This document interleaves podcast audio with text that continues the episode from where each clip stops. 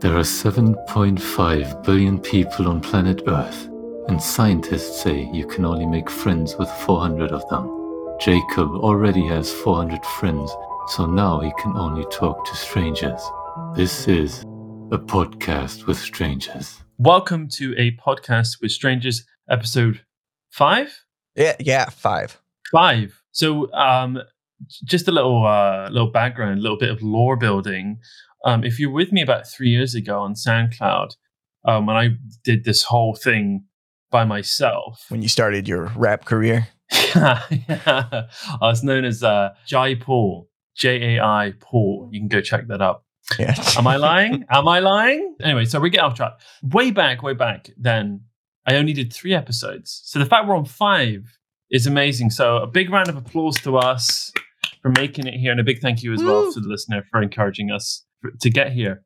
But anyway, who am I aside from Jaipur? My name is Jacob Dyer. You can find me on Twitter at Jacob Dyer. Also find me on Instagram at the Jacob Dyer. I'm joined by my producer extreme, Dallas Walk. Hey, producer X over here. What's up? You're still sticking with that?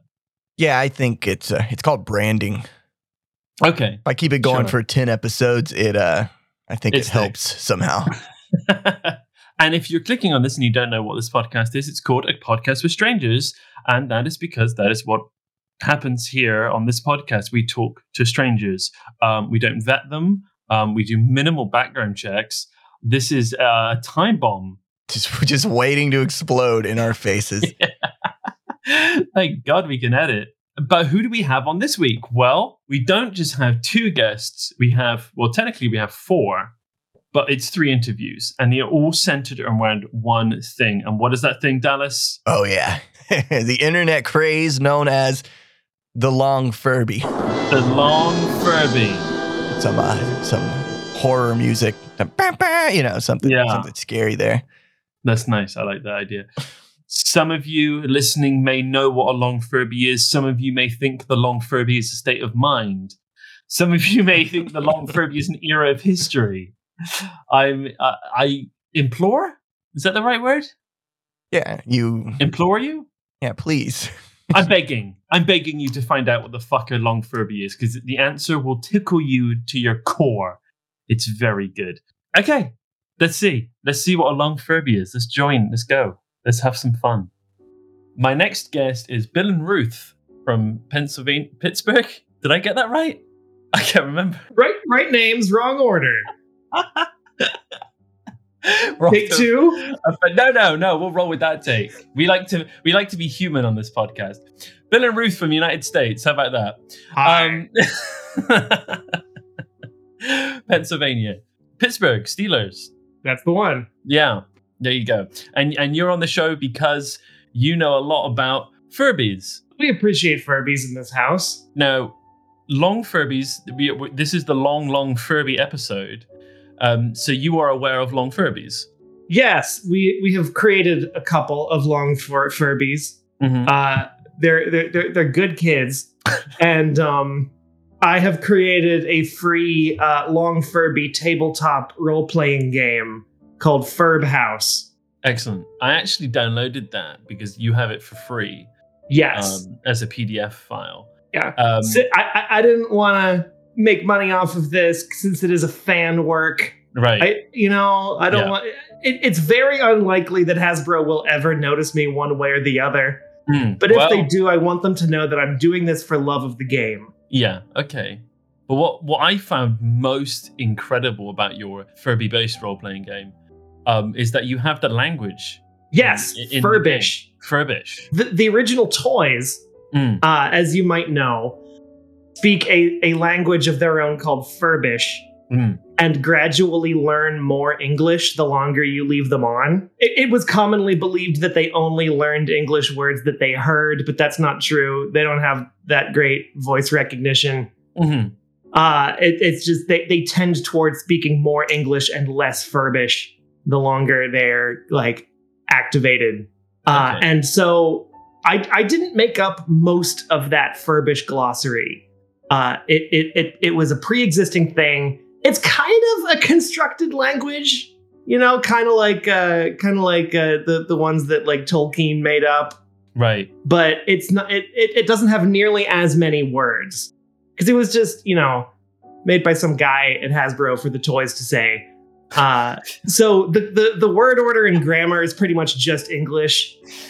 And it was lacking a lot of important words for things. So I had to make up some new Furbish, like, compound words. For example, there's no word in Furbish for Furby, like their own kind. Oh, interesting. So I had to rule that the Furbish word for Furb is Teka, which means like me. Okay. Oh, interesting. But I mean, linguistics is fascinating. And with normal human languages. But I wonder how somebody sat in front of a Furby and was like, talk. I need to work you out. I need to know what you're saying. And how you can kind of tell what their design goals were. The pronunciation is very simple. Mm-hmm. Furbish does not have that many sounds. It's a little bit like Hawaiian or Japanese in that sense. It usually has a pretty strict, like, vowel consonant order. Yeah. Really distinct syllables. It has a few diphthongs and stuff, though. Like, it's got the I diphthong. Yeah. The Furbish word for you is unai. How many words do you think you know off the top of your head of Furbish? Do you think you could hold a conversation in Furbish? I don't think I'm quite conversant in Furbish, I'm ashamed to say. You're busting out words. I mean, to be fair, you could be just saying anything, and I could be nodding my head. But I trust you. Some of our listeners might be able to call my bluff if I'm making any mistakes. Well, I mean, I'm rolling with it. I was talking to a guest before, and I asked them if they believe that Furbies are predators because they have two front-facing eyes. What's your opinion on that? So Furbies are... It might be a little misleading to even call them animals. They're closer to angelic spirits that have incorporated in mortal flesh to interact with our realm. Right. Do you remember the Shelby? It was like a Furby that was like inside a clamshell. You know what? I actually asked the previous guest about the Shelby and they didn't know what I was talking about. And I thought I was just hallucinating. But I definitely remember the Shelby, which was more of an aquatic. Yeah. Shelbs are real. Right. And when the Shelby came out, there was this like companion book that included some new Furby deep lore. Okay. And that book established that Shelbs and Furbs do not have gender. Okay. Like canonically. Oh, wow. And they compared them to angels. Okay. On like the tag that comes with every Furby explains that Furbies come from the clouds, like they have descended to Earth. But is that a rough translation of descended from the clouds? That could potentially mean they come from space. They could. And in fact, sometimes in some Furby media have said that was a mistranslation, that they actually come from a particular island that they describe as being cloud-like. Okay, interesting, because there is a movie. There is a Furby movie. Yes, that terrible CGI movie, Furby Island. I really, really appreciate that it had a musical number in untranslated Furbish, but I had trouble appreciating most of the rest of it. It's all on YouTube.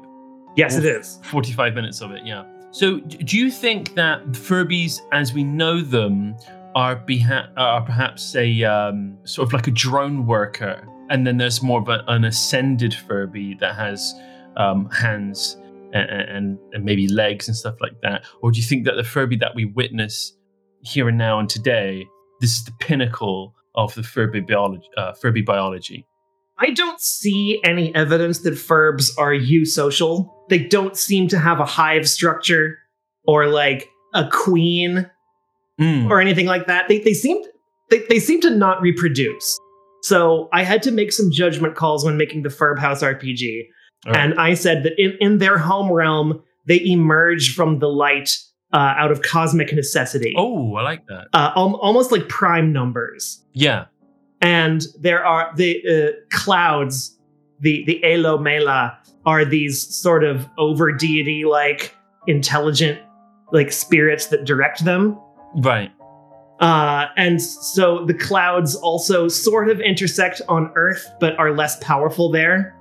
So the Furb House RPG largely consists of each player plays a Furb Yep. Who has sort of moved into a house with humans already in it. And they have to watch the clouds and read and interpret the clouds to try to figure out what the clouds want them to do. Right. So we've talked about Furby birth, but what about Furby death? Do you believe that Furbies can die? And do you think that there is a Furby afterlife? The way I ruled it is that when Furbs die, their spirits return to Layla for a debriefing and audit. Okay. They may reincorporate later in a similar body or a completely different one. But there's lots of different, even in the official Furby media, there's lots of different takes on Furb life. Maybe not necessarily Furb death. Death is one of the things there's no word for in Furbish. Okay, that's interesting. Yeah. Some of the new like Furby Connects seem to be able to reproduce. Like they can like lay eggs and have like spheroid furblings, but they only exist on your tablet. Like they are pure data beings. So they're not a physical thing. I'm not sure if that's how we're supposed to interpret it or not. They also excrete digitally, which is awful. Oh. And they can have all kinds of things inside them that you wonder how they got there, like a radio-controlled car. Oh. I don't own a Furby Connect. I've just seen videos. Would you like a Furby Connect? I'm not sure. I think I would have to go into it with a strategy for how do we make this long. Oh, if you had a Furby Connect, you wouldn't just keep it pristine and then just and interact with it. Yeah. You'd just be like, right, how can I customize this how I want it? Our Furby collection's pretty modest. We've got a couple of long boys. We've got one unmodified, like working Furby, and then we've got one of those little plush that came in a McDonald's Happy Meal. Right. I find it interesting that, yes, like if I said I have a Furby Connect, would you like it? Your first thought is I want to make it long immediately. I find that very interesting. And I was looking at the Furby Connects, and they seem like a 21st century, you know, up-to-date, technology-based Furby. Do you think that's the right way for the Furby brand to go? Or do you think that more retro is better? I have to accept a little bit that I'm not the primary audience for the Furby product line. Right. The main appeal of the Furby has always been that it kind of has a mind of its own. Of course. So, like, being very forward with the digital capabilities of the Furby, I understand where that's coming from. I might not be able to enjoy it as much as the kids might. Yeah. I actually never had a Furby growing up. Neither did I. But that's interesting. Oh, so you grew up and then you presumably saw long Furbies and then got in that way? Or maybe you just always wanted a Furby. How did you get into this? Seeing what the community was doing with long Furbies and odd bodies in general. Like if it's not long, but it's still heavily customized and weird, it's usually called an odd body.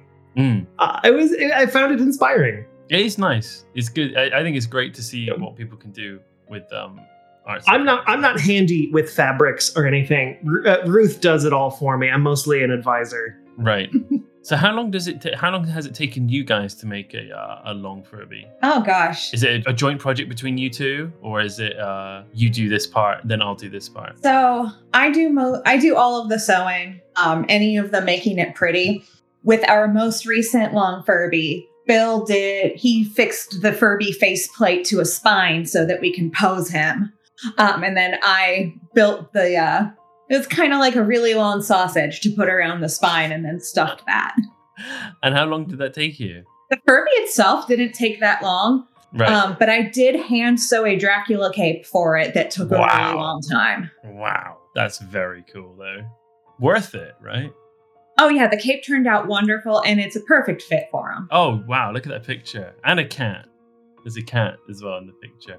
So do you take this Furby outside? I've seen some people take them out. And obviously my second question is, are you one of these people who like to preserve the electronics inside it? Or do you just gut it completely and save the face part? So we have never longified a Furby that has, that actually like functions. Okay. Our first one, we, as Bill had said, we have the one like 1998 standard Furby, and we're going to lonify her, but we're waiting until we have some more experience because we do want to keep the electronics working and the ears moving and all that stuff. So that's why she hasn't been lonified yet. Yeah. But yeah, our goal is to preserve the electronics in at least the Furbies that are made from traditional electronic Furbies. They have like those stuffed Furbies, and then you can also buy custom Furby faceplates off of Etsy, and you can make what people call a vegan Furby. So I think a lot of lone Furbies don't have the electronics in them and maybe never had the electronics associated with them. But yeah, have you taken these outside? And because I saw somebody push one around a supermarket. So one day I guilted Bill into taking Alo Dumo. He's our rainbow striped son. Okay. I guilted Bill into taking him to the store with him. I don't think he actually went in the store. I think he just sat in the front seat of the car, but he did wear a seatbelt. Of course. How could you not? So, I mean, I was happy that Bill just posted a picture of Alo Dumo. Lord. Yeah, rainbow is an understatement. That is bold. Yeah, I'd like to point out that I spent 45 minutes combing his hair to get it to look like this. It was picture day. It's picture day. I'm not ashamed. Yeah, how could you not? Beautiful. And it's so to describe this to the viewers at home, the two pictures I'm looking at, the one of them is this armchair and curled like a cobra in the armchair is this long Furby with a Dracula, beautiful hand sewn Dracula cape, and the Furby is what would you say that? So a burgundy red, it's a maroon colored satin underbelly, and then a purple. Black. I'm colorblind to an extent, so I'm going off what you're saying. But yeah, it's a beautiful shade, and they have a beautiful cat on the armchair too. And then the second picture they sent me is of a rainbow Furby with a gorgeous green bow around it. What would you say is that is neck? Where did you go from neck to tummy with the anatomy? In designing the cape, I kind of just had to decide where I thought that should be. So I picked a place that I thought looked good. I think that in the picture of the rainbow Furby, I think his bow is actually sitting a little lower than I would like for him to have had it. But I'm just lucky that he didn't mess up his hair before picture day. It's beautiful. It really is a great picture. You've definitely captured the school time picture or employee of the month, maybe. That was all Bill. Oh, it's fantastic. So we briefly, before we commenced the interview, we briefly talked about how you like bootleg Furbies. Yes, I find them fascinating. And why is that? So because Furbies were such a fad in 1998, every fad has its imitators. Of course. So there are a lot of bootleg Furbies, and some of them look very much like Furbies. Right. Like there's one called the Furdy, and there's one called the Furbish that are just pretty much... They tried to make it look exactly like a Furby, but there are also some ones that look very different. There's one in Japan called the Tonkuri, I think, that has arms and has like a weird nose-like thing above its beak. And there's this incredible variety of bootleg Furbies. And a really weird thing about them is a lot of them speak a shared language. It's not Furbish. The fans have called it Furdish. Okay. There's even a dictionary for it on the Furby Wiki. It has fewer words. A lot of them are clearly like cognates of Furbish words. They changed them a little bit. Right. But like multiple manufacturers got a hold of some kind of like Chinese circuit board with this, similar but legally distinct conlang on it.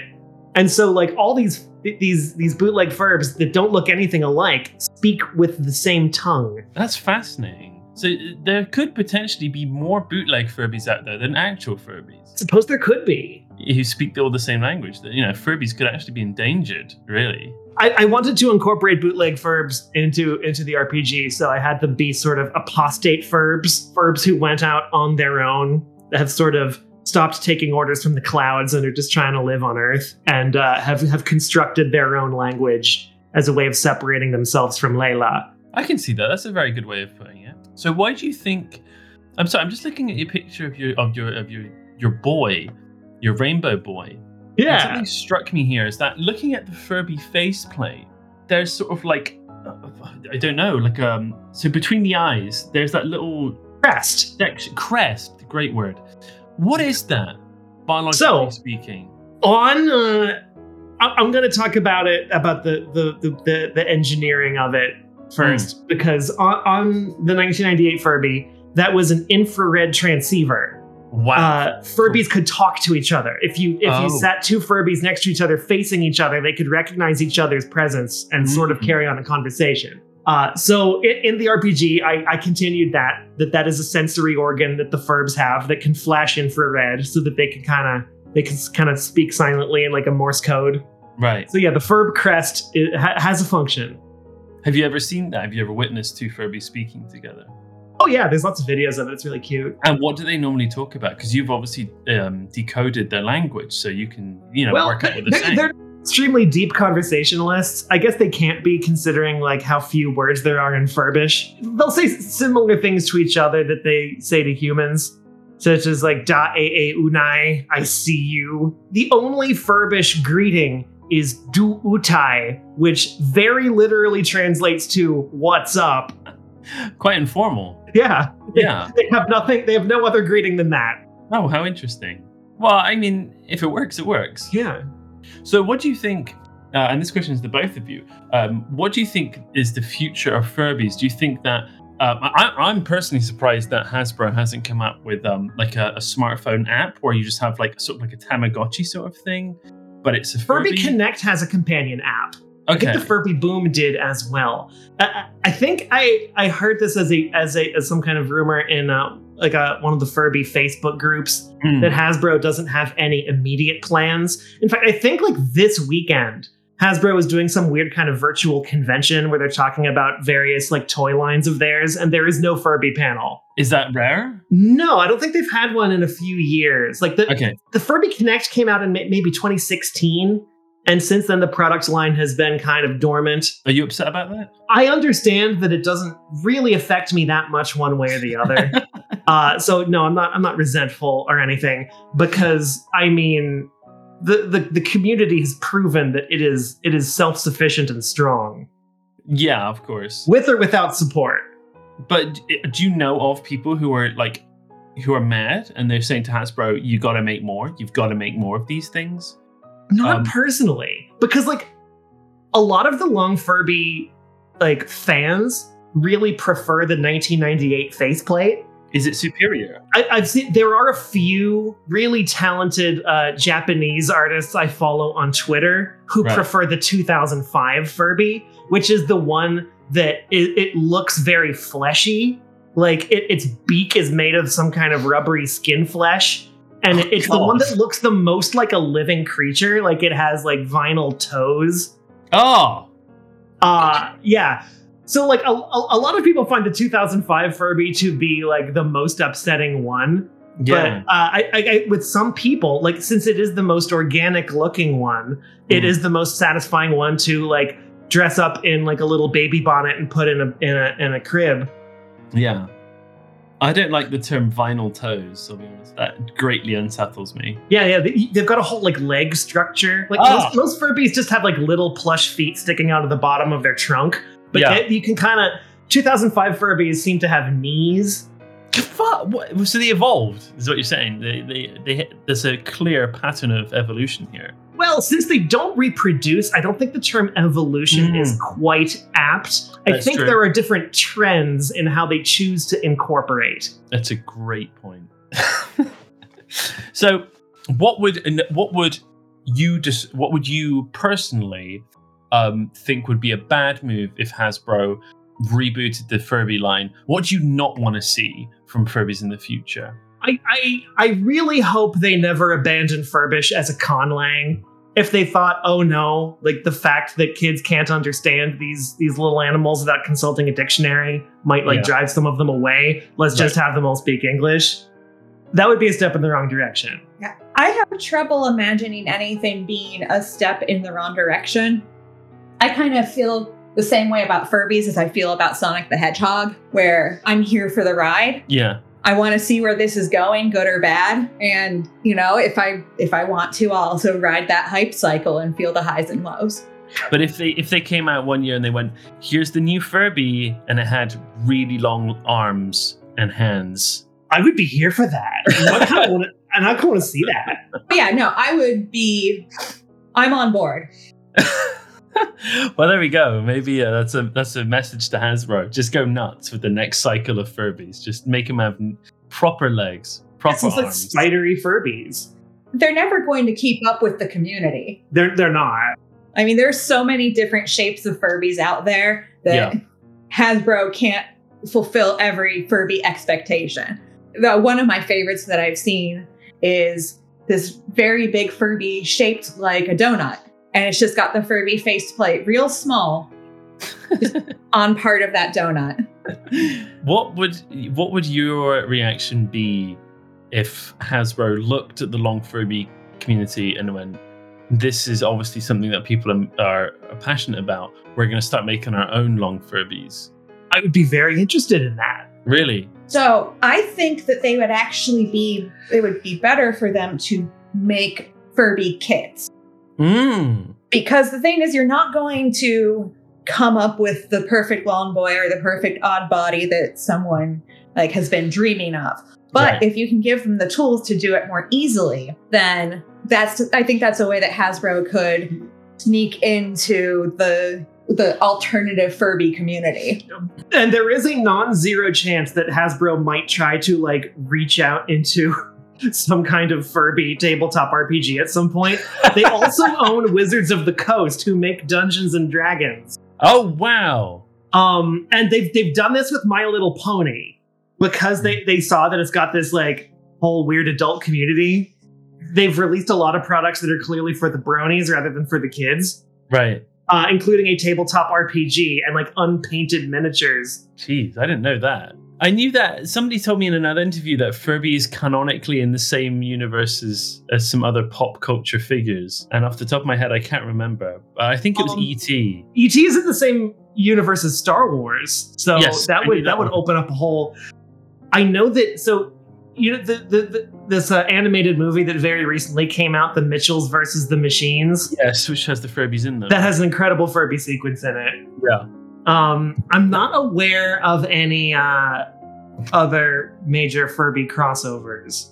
No, I think I discussed with somebody that Furby is canonically in the same universe as something else, and then I linked that to Star Wars, which means that there could be a Furby Jedi or a Furby Sith, canonically speaking. By Furby is connected to Gremlins. They made an official Mogwai Furby. That's right. Yeah, Furbies are connected to Gremlins, and Gremlins is connected to E.T., canonically speaking, and E.T. is in the same universe as Star Wars. So following that chain, yeah, you could have a force-sensitive Furby. Yes. How does that make you feel?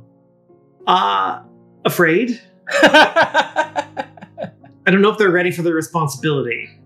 I don't know how they would hold the lightsaber. See, me looking at Furbies, I feel like they already have a mastery of the Force. Like their very existence in our realm, is. Because of like their total mastery of the Force, not light, not dark, they are the true balance. Oh, that's interesting. Yeah, in the RPG, I gave the Furbs supernatural powers in the form of like words of power. It's almost like in like Skyrim, if you have the ability to do so, you can yell a certain word in Furbish, and it manifests supernatural effects. Oh.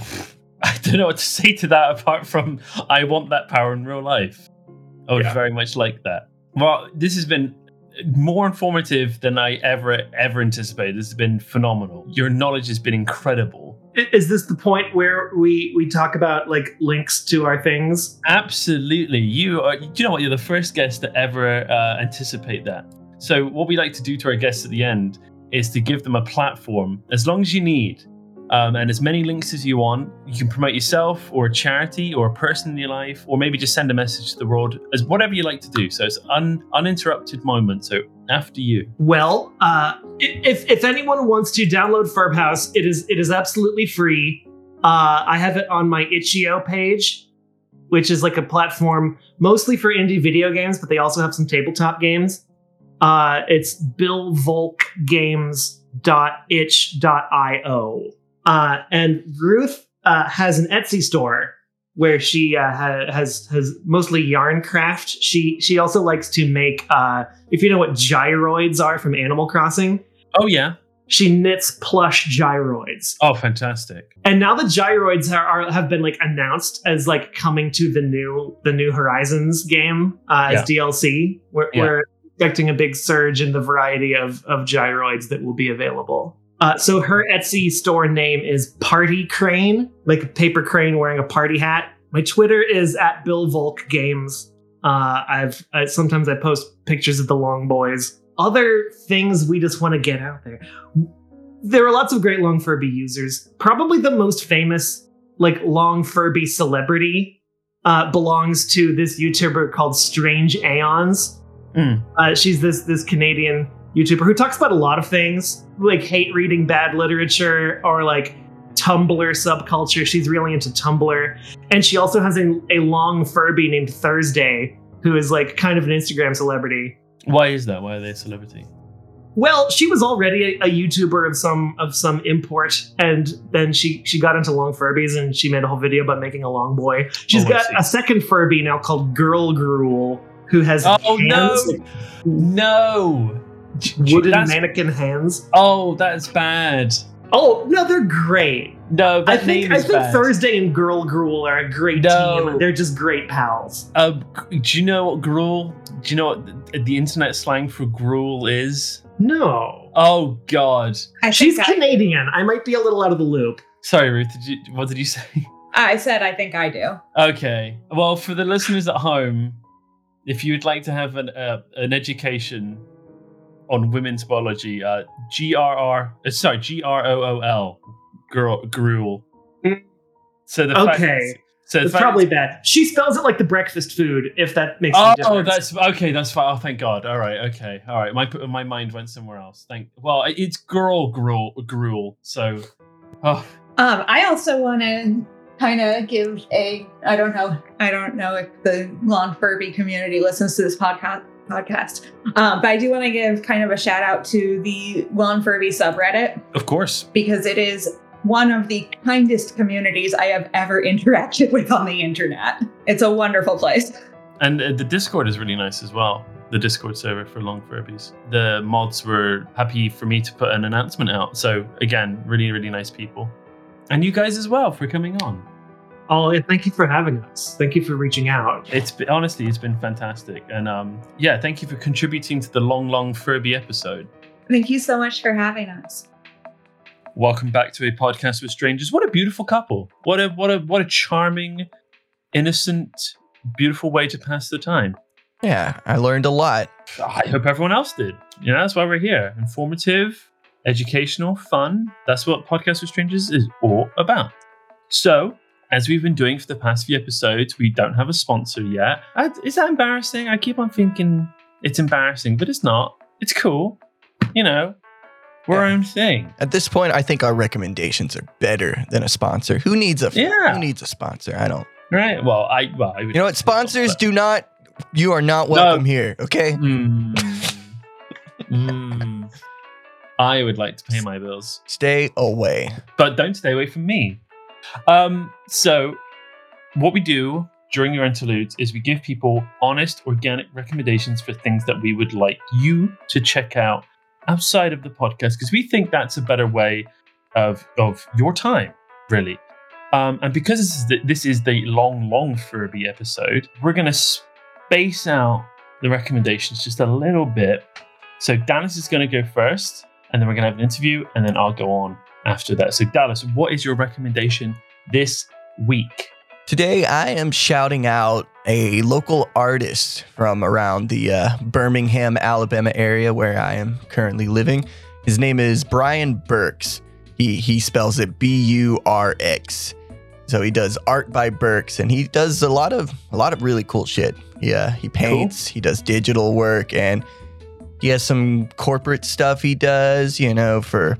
I think he did something for Bullet Whiskey recently, where for one of their for a music festival they were posted up at. So, you know, he gets around, and I really like his stuff. I have a few original pieces by him hanging in my house, so I just wanted to give him a shout out. Link in the description if you want to, you know, buy some art from him. He's a real cool dude. From Mr. Burks. Yep. Just like that. Short and sweet. Yeah. He also promotes a lot of local music shows around here. So, you know, he's a pretty prolific person, really down to earth dude too. So anyone who has X in their surname is cool. Yeah, it reminds me of the 90s, you know? Right. Back when everything was like extreme and radical. So yeah, I like it. I wish I had an X in my name.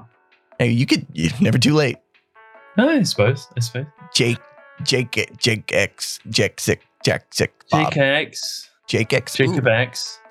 spell your name Jake put the K as an X and just let people figure it out, you know? That's a good point. Yeah. Okay, let's carry on. Let's delve deeper into the long Furby whirlpool and see what our next guest has to say. My next guest is Salem from the United States. Salem, thank you so much for coming on. Thank you for having me. It's great to have you. And you are here because you are a Furby, I don't want to use the word expert, but you know a few things about Furbies. Yeah, I have a few odd bodies and a minor collection for non-odd bodies. Excellent. So you make the long Furbies. For people who don't know what they are, could you explain them in your own words? Well, I don't only make long Furbies, there's also just general odd bodies, but for specifically long Furbies, you're taking a base Furby, and then you're making some sort of tube out of fabric that just goes for a while, stuffing it in a few other steps, and then you have just a Furby that Furby head on a decently long body. Out of the ones that are specifically long Furbies and not just general odd bodies, you have Penne, who is 5 feet long. Wow. Fettuccine is also 5 feet long, and Ravioli is 10 feet long. 10 feet long. So was making a 10 foot long Furby a labor of love, or was it fairly easy? I think that making a long Furby in general isn't the easiest thing, but like, it's not. It like having it be 10 feet. More so just took more time because of the fact that you had to make hollow out the Furby head and then make two tubes, connect them all together and all that. It should be kept in mind though that I can't take all the credit for a lot of my odd bodies because a lot of them I did have help from others with. So there's actually like a long Furby is more of a community effort than just one person. Yeah, for mine specifically, there definitely are a lot of people who just do it all themselves, but I'm not the greatest at sewing, so I ended up having some help. So do the Furby electronics still work inside, or are they deactivated because of the transformation process? I don't know if that's the right term.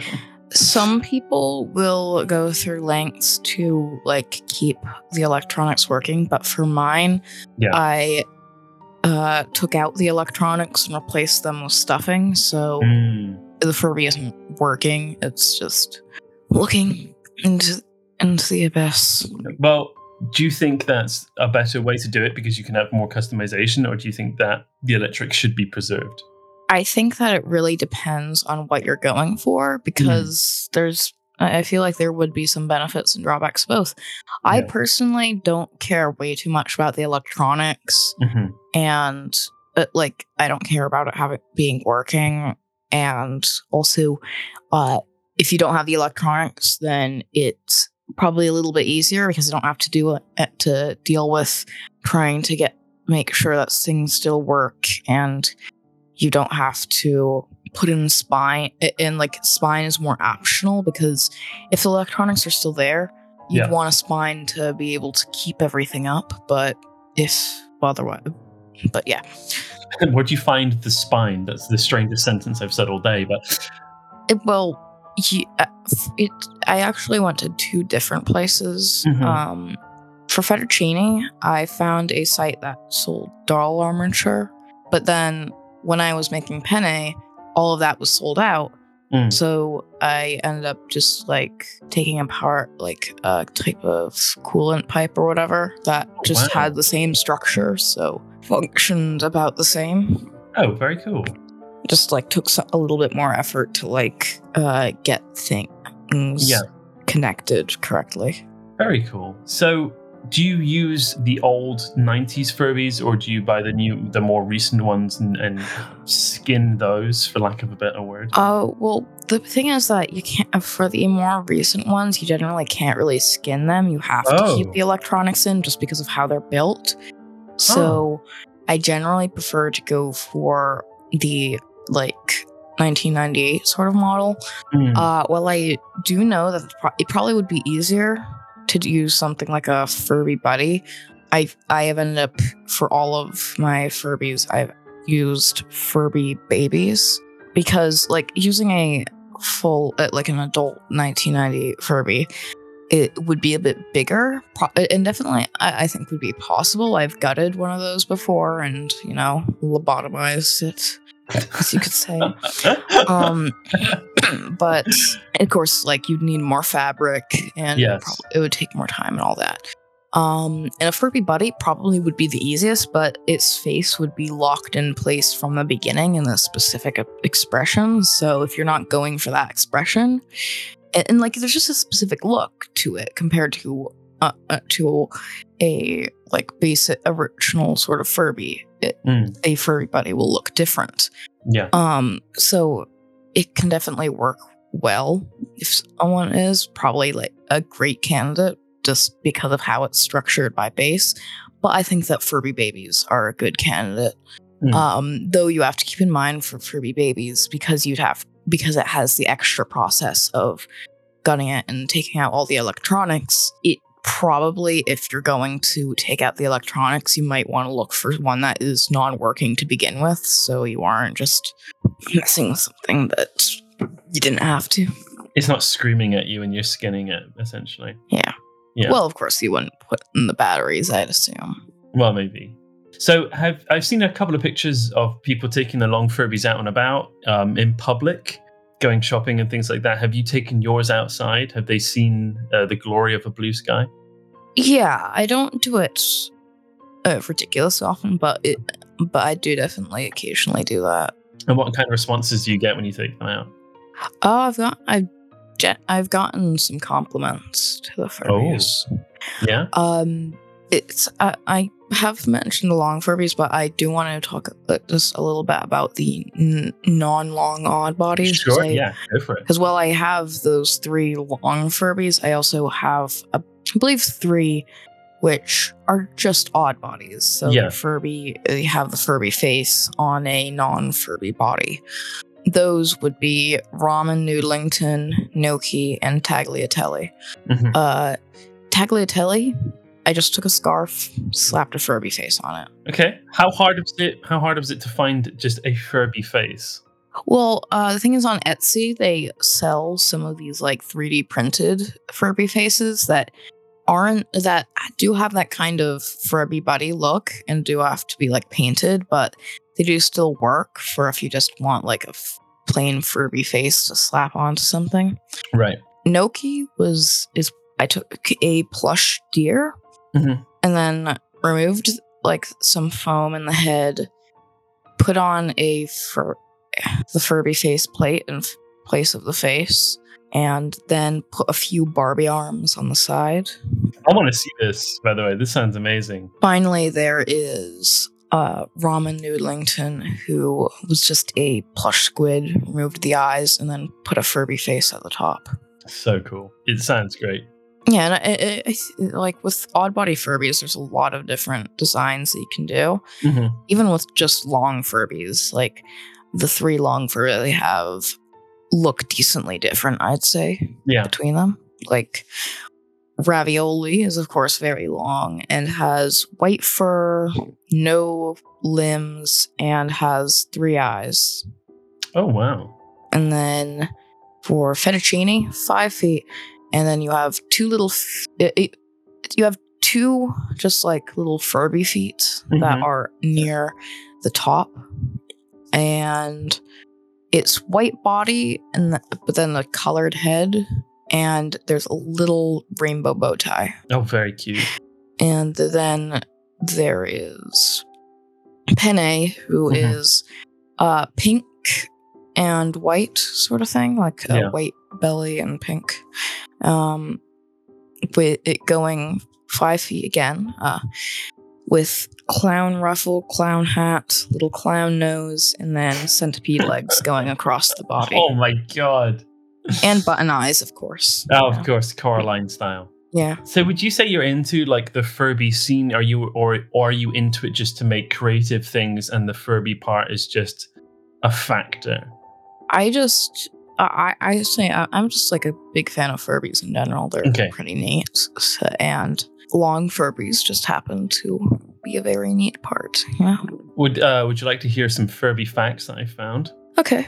There's the bejeweled Furby is considered the rarest of all Furbies. It actually, fun fact, I believe that it technically isn't because. Oh, really? There was a contest of design your own Furby, and someone made a rainbow Furby. Right. And that is actually the rarest one because there were, I think, how many bejeweled Furbies were there produced? There only five bejeweled Furbies were ever made and were sold. Only two were sold, and they were sold for US dollar $100,000. So $100,000 per Furby. I'd have to check the exact amount, but sure. The rainbow Furby, it was only given to the winner of the contest, and I believe that there may have been. I believe that there was more than one version. I think there was one version that was out of the box and ready to play and one that was in the box. Wow. So out of those little, that Furby, I believe, is the actual rarest out of the ones that are actually produced at all. Like not including prototypes.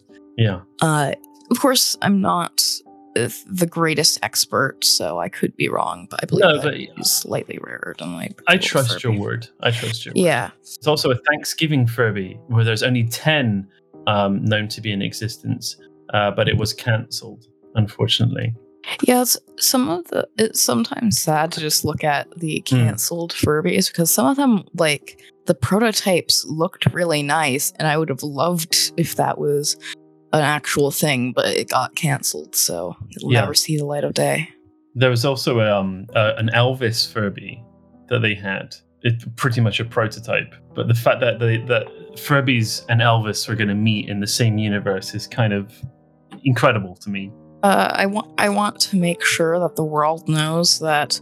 Okay, do you know of the Friends of Furby line? I don't.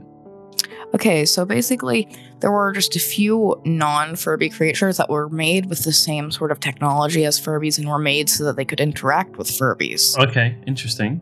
Guess what? 3 creatures got chosen who I now say are canonically biologically related to Furbies. Is it something really obscure? Is it like barnacle, locust, and bat? Is it something like no, it's like pop culture characters, just canonically related to the Furby. Yeah, based on the Friends of Furby line, I am just saying that they have similar enough biology that they should be. I don't know. You were asking the wrong guy. Please tell us. Okay. I'm very interested. One is Gizmo from Gremlins. So that's like the basic one, and that's the one that looks closest to a Furby just because of how they designed it. It has a similar facial structure, a bit different. Sure. Mm-hmm. Then you have E.T. And then finally, you have Yoda. Okay. Well, hey, here's something more interesting that I think we can really delve into here. Yoda and E.T.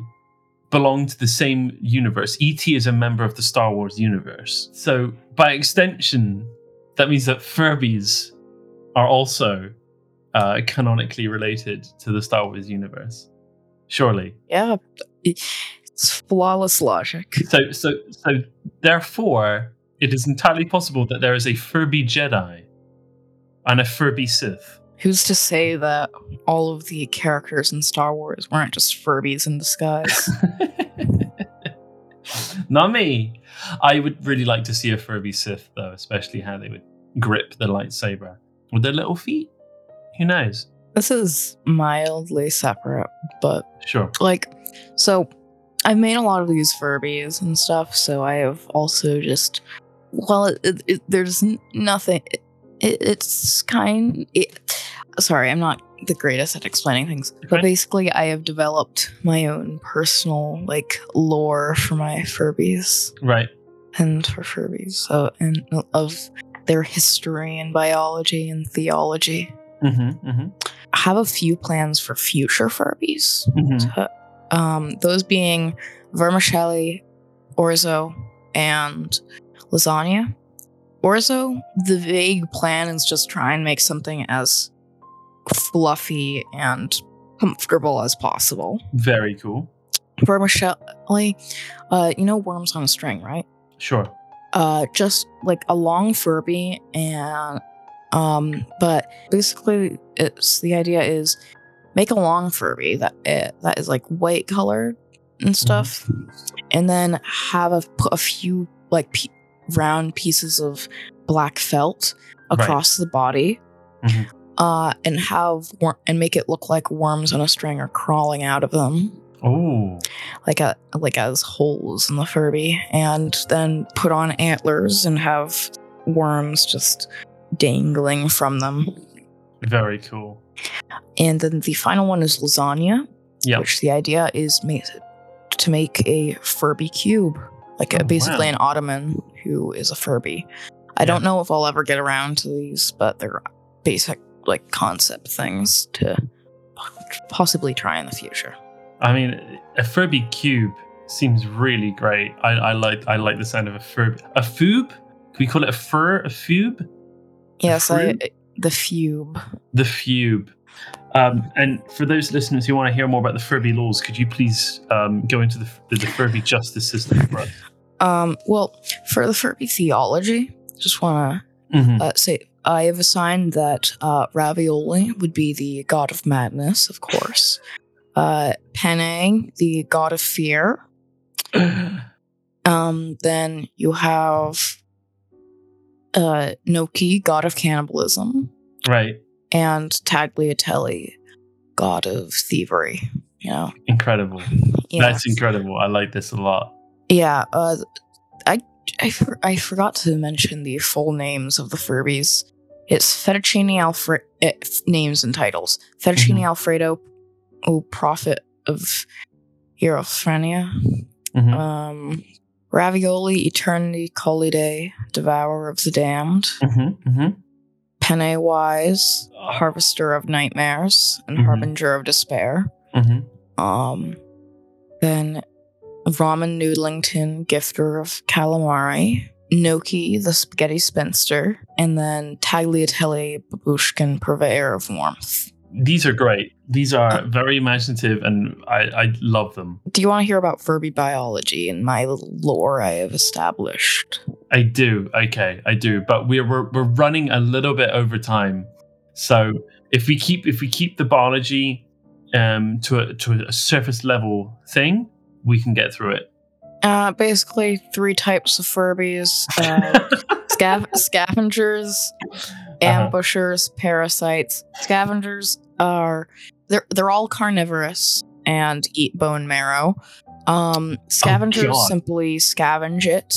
Ambushers will ambush their prey, and parasites will purposely have their spawn get eaten by their prey, who will then eat them from the inside out. Oh my god! Yeah. It should be known that filming any video of a Furby in the act of consumption is illegal to show to anyone in all non-Furbish countries. So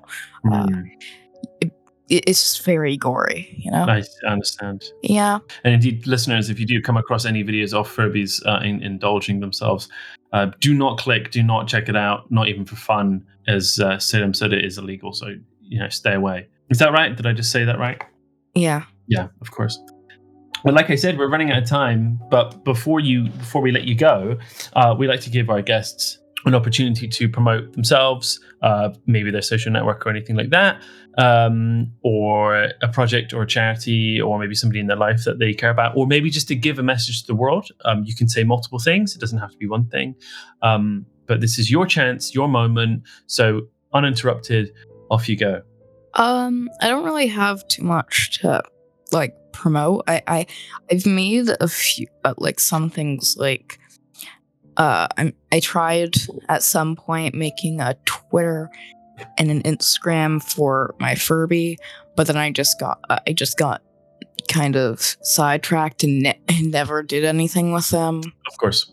And I've even tried making a YouTube channel and TikTok thing for some of my Furbies, but again got sidetracked. I have a Tumblr which I occasionally end up using for Furby pictures, for Furby from the Feywild. Okay. And that's really it. I'm not gonna say my Reddit because I don't think I have anything embarrassing there, but right. Have to hide my eventual sins of I have to hide where I convince people to. It just lure them in to steal their spine for my Furbies. It's great. Okay, so your Tumblr is the one that you really wanted to promote. Yeah, because I don't use it that often, but I mostly use it for Furby pics, so it couldn't hurt. What was that? What was the URL again? Just to remind people. Furby from the Feywild. Furbyfromthefeywild.tumblr.com.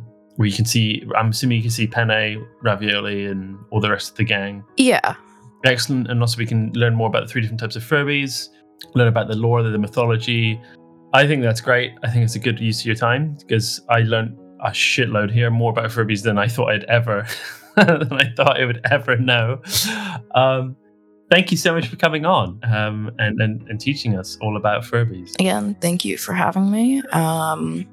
One last thing I want to say before I go. Sure, go. Fun fact, Ravioli's birthday is on October 6th. October 6th? Yeah. Okay, well, guy, I think we missed it this year, but next year, October 6th, get ready. It's going to be Ravioli's rave you could have, maybe. But you did end up catching me right on my birthday, so... Oh, is your birthday right now? Yeah. Oh my god, happy birthday!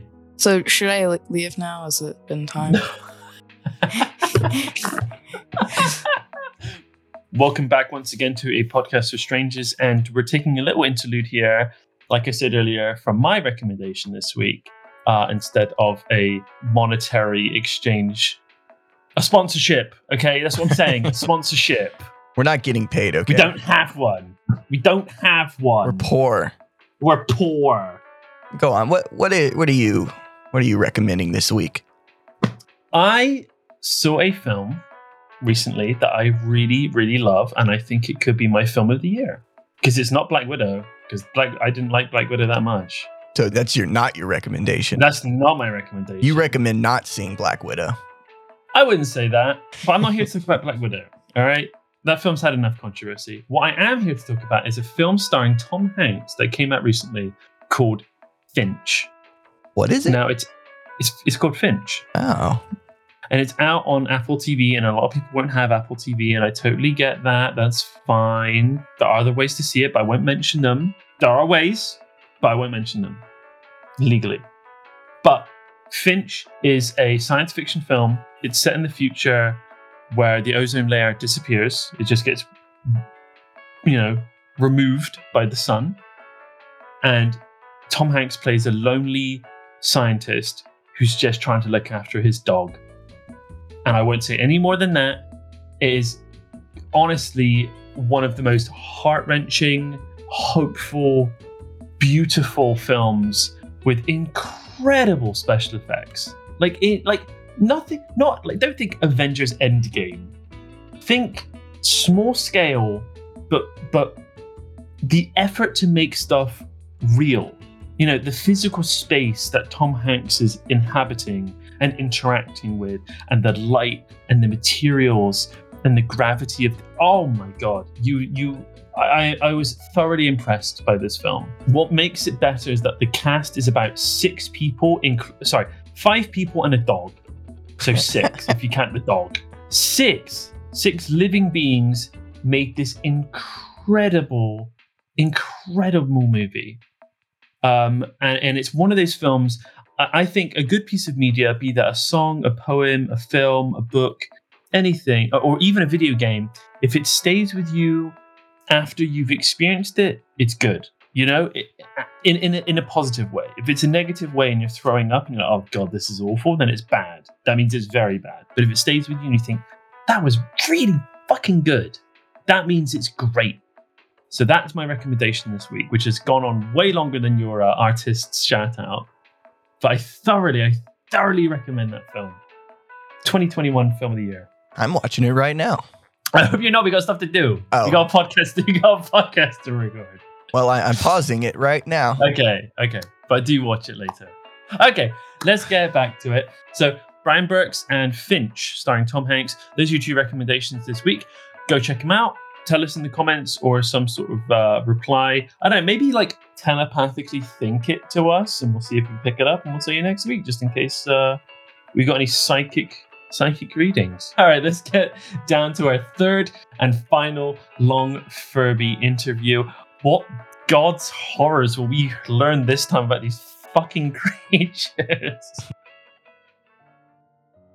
My next guest is Simba from the United States. And Simba is somebody who makes, I mean, am I using this term correctly? Long Furbies. Yeah, long Furbies. And the reason I have you on the show is because you wanted to discuss one that you're making, and you're going to call it, or have you made it yet? I'm still in the process of making it. Okay, cool. Well, this one is called Mukbang Elsagate Harlequin.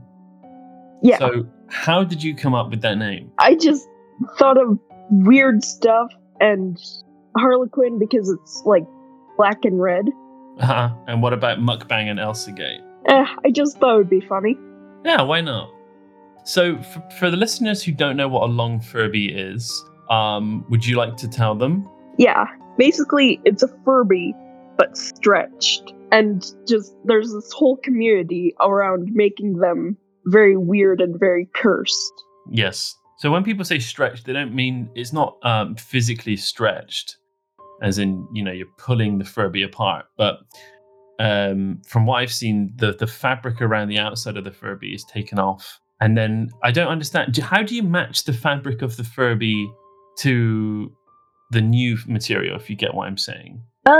Sometimes you just get different material and make it around, and sometimes you just, I mean, the colors aren't really that, you know, extreme, so, you know, It's pretty easy to match. Okay. Can you dye the Furby? Can you, like, make it dye a different color and stuff like that? Because that might help as well. You can, like, dye it a different color or, you know. And for those of people who are listening who want to get in on this long Furby stuff, do you need to use the old 90s? Because I actually grew up with Furbies. That's how old I am. Do you need to use the old ones, or are there new Furbies being made? You can use the old ones, though they cost a lot nowadays, or you could just use a new one, or you could just get a 3D printed face mold and then work around that. I didn't know that. So in the community, are there purists who say you have to use the old ones? Or do some people look down on the new ones? And are there some people who totally reject the 3D printed ones? Or is everyone pretty nice as it goes along? I've never seen a, like, Furby purists in the community. Mm-hmm. They just sort of, like, all just make their own stuff. Yeah. Like, if you could find, like, the original ones, cool. But if you can't, then, you know, you can use any other types. And Furbies, I believe there was a Furby universe of sorts, where there were like offshoot, there are different breeds.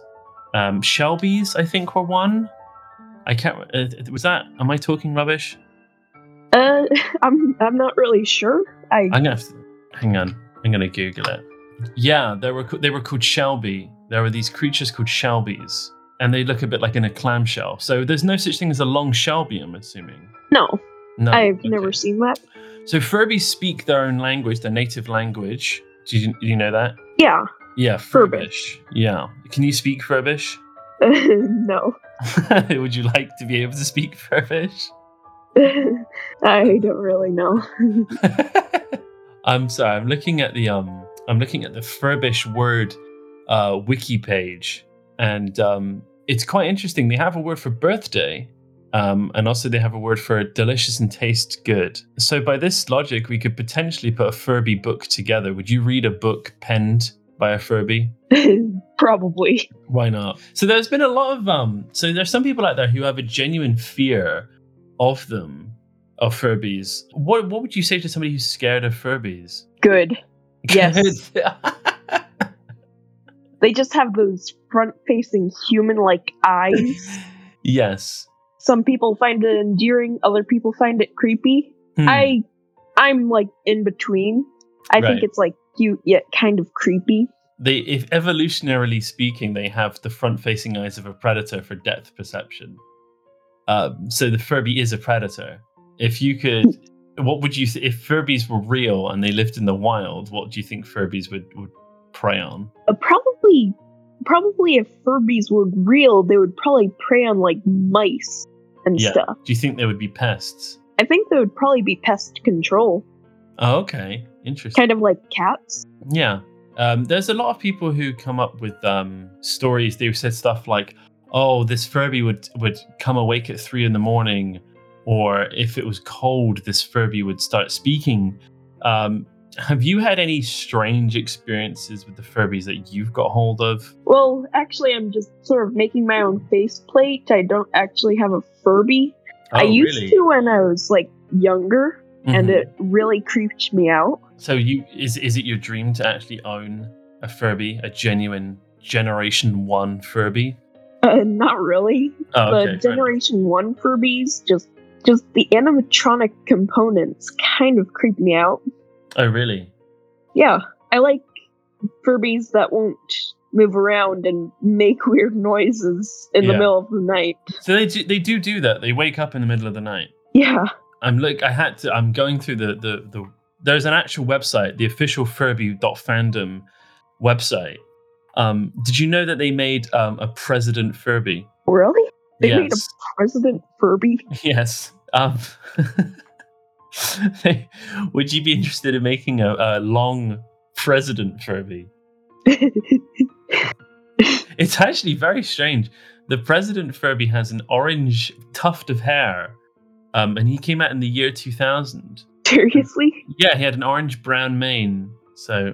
36,000 ever made, and it's special. It's a special edition. So I think if you got hold of that, a long President Furby would be perhaps something to look into. Yeah, it would probably be very expensive because they're like it's rare.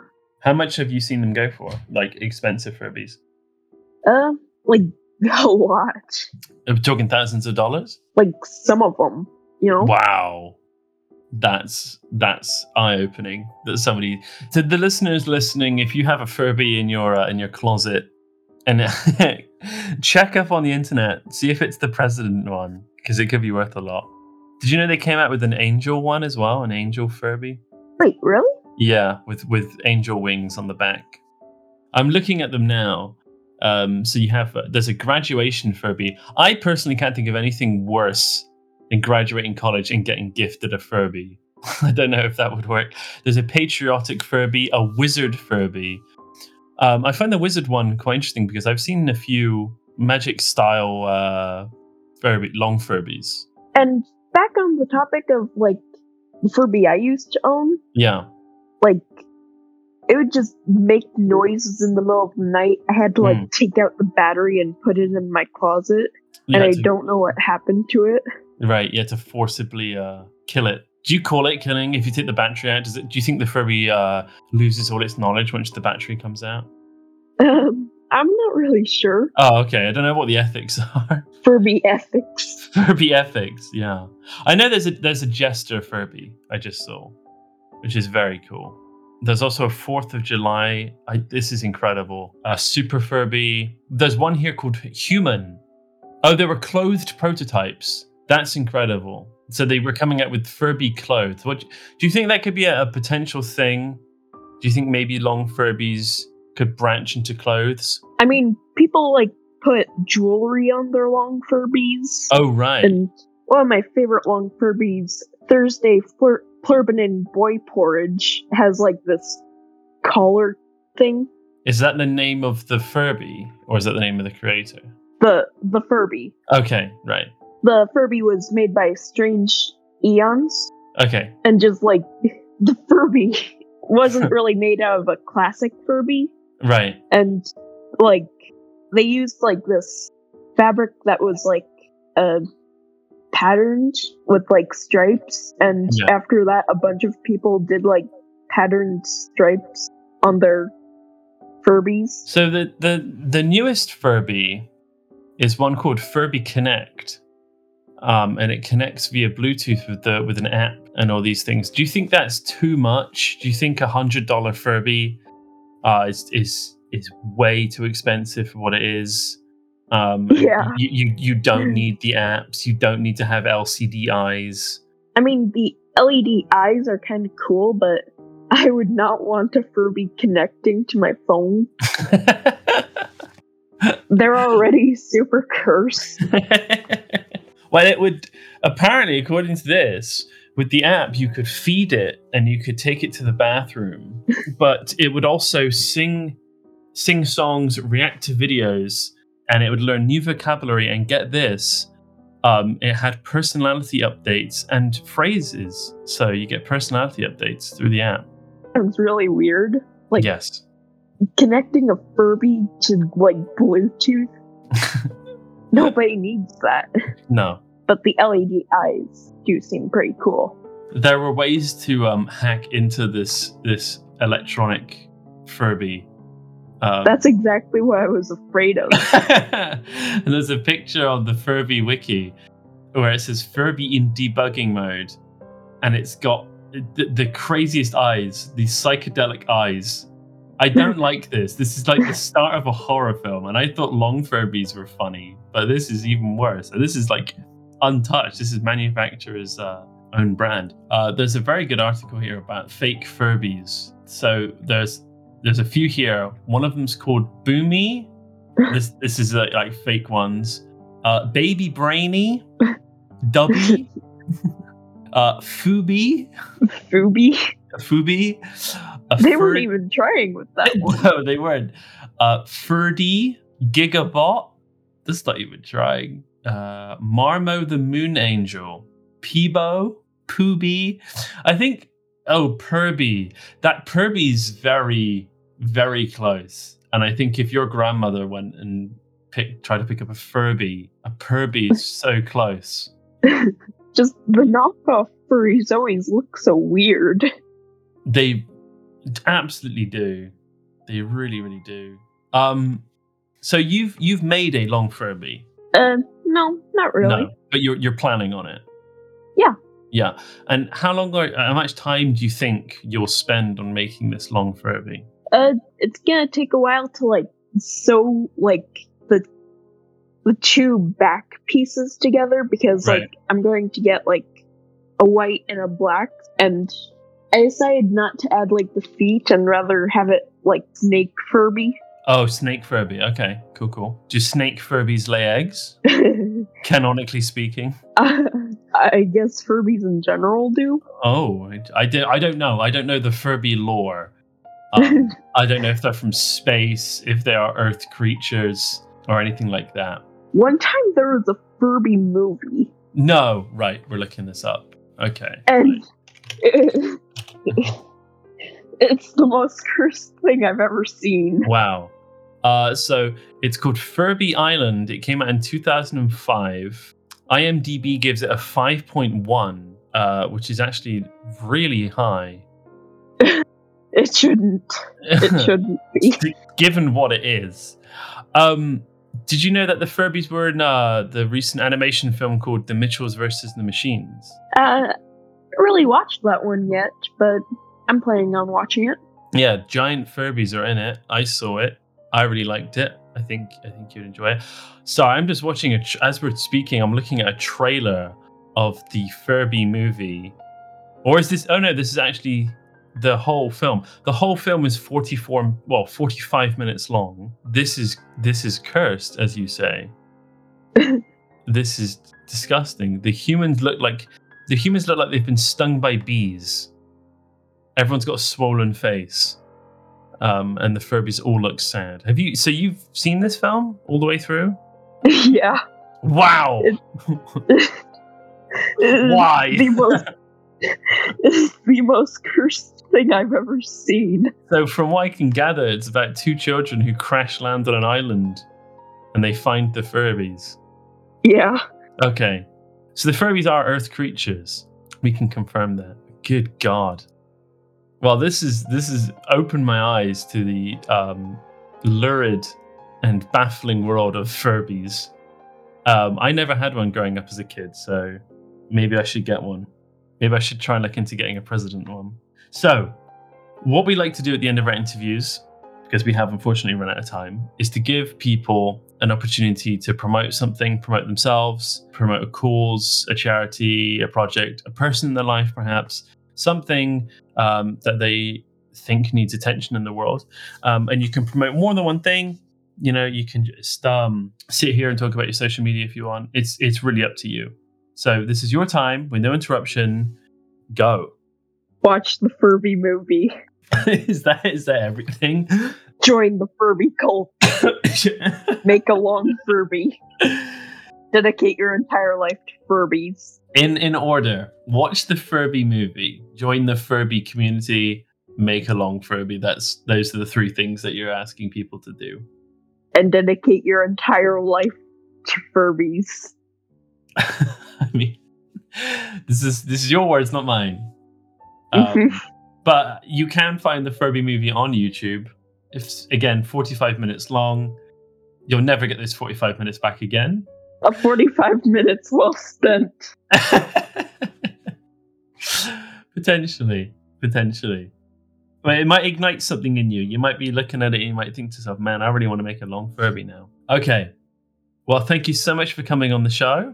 It's been good being on the show. Oh, it's been fantastic. Well, we've learned perhaps too much about Furbies. The rabbit hole goes even deeper. I don't want to know. Welcome back to A Podcast with Strangers, and I just want to say thank you to our guests, the beautiful couple with our beautiful children, and our two other guests who both are experts, I would say, in their field regarding long Furbies. Thank you so much for your time, and thank you for telling the world about what you love. And I also want to say thank you to our listeners who sat through this long episode. We did warn you that it was going to be long, and obviously you did see the timestamp when you clicked on it, that it was going to be over an hour long. I don't know, Dallas, how long could this be? I don't know. This is recorded beforehand, but I bet it's right. I bet it's going to be about an hour and 30 minutes. That's my prediction. Good God. Well, if you're still with us, then thank you so much. And I really hope that we have entertained you, informed you, and you've had some fun. Okay, let's get down to the nitty-gritty stuff, which is, if you're listening to us on iTunes, could you please rate us. Please rate us what you think is fair. We would love to hit the 5 stars. If you think we're doing less than that, that's fine. But please leave a comment.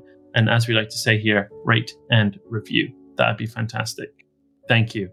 Dallas smiles when you do that. You know that? It's the only thing that makes me happy anymore.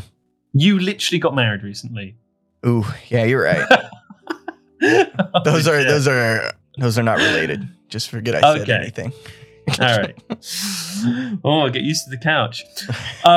You can follow us on Twitter, by the way, at StrangersPDCST. Our Twitter is StrangersPDCST. And if you'd like to be on the show, I haven't actually checked the emails for a while. I probably shouldn't be admitting that, but I haven't. Write your emails. Get them in. At podcastwithstrangers@gmail.com. That email address again is apodcastwithstrangers@gmail.com. So tell us who you are, where you're from, why you want to be on the show, and what you're all about. And we will get back to you in about Well, do you know what? I'll check him tonight. So next week, we got two guests on who are. It's fair to say that they're both into the same sort of thing. They're two sides of the same coin, I guess.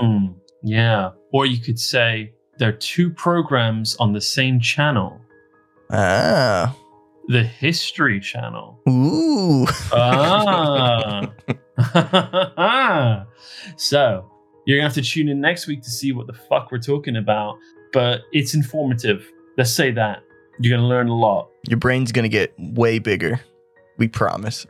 Yeah, whether you like it or not, something is going to stick in your head. And years from now, you're going to go, where the hell did I learn that? And it's going to be here, baby. Here! Podcast with strangers. All right. Dallas, any parting words you want to give the audience? Yeah. Bye. Are there any better ones? Farewell. Farewell. See you later, alligator. Or in French, Auf Wiedersehen. Yeah, Auf Wiedersehen. Auf Wiedersehen. Auf Wiedersehen. Have a good one, guys. Have a good weekend. Stay safe. See you next week. Bye.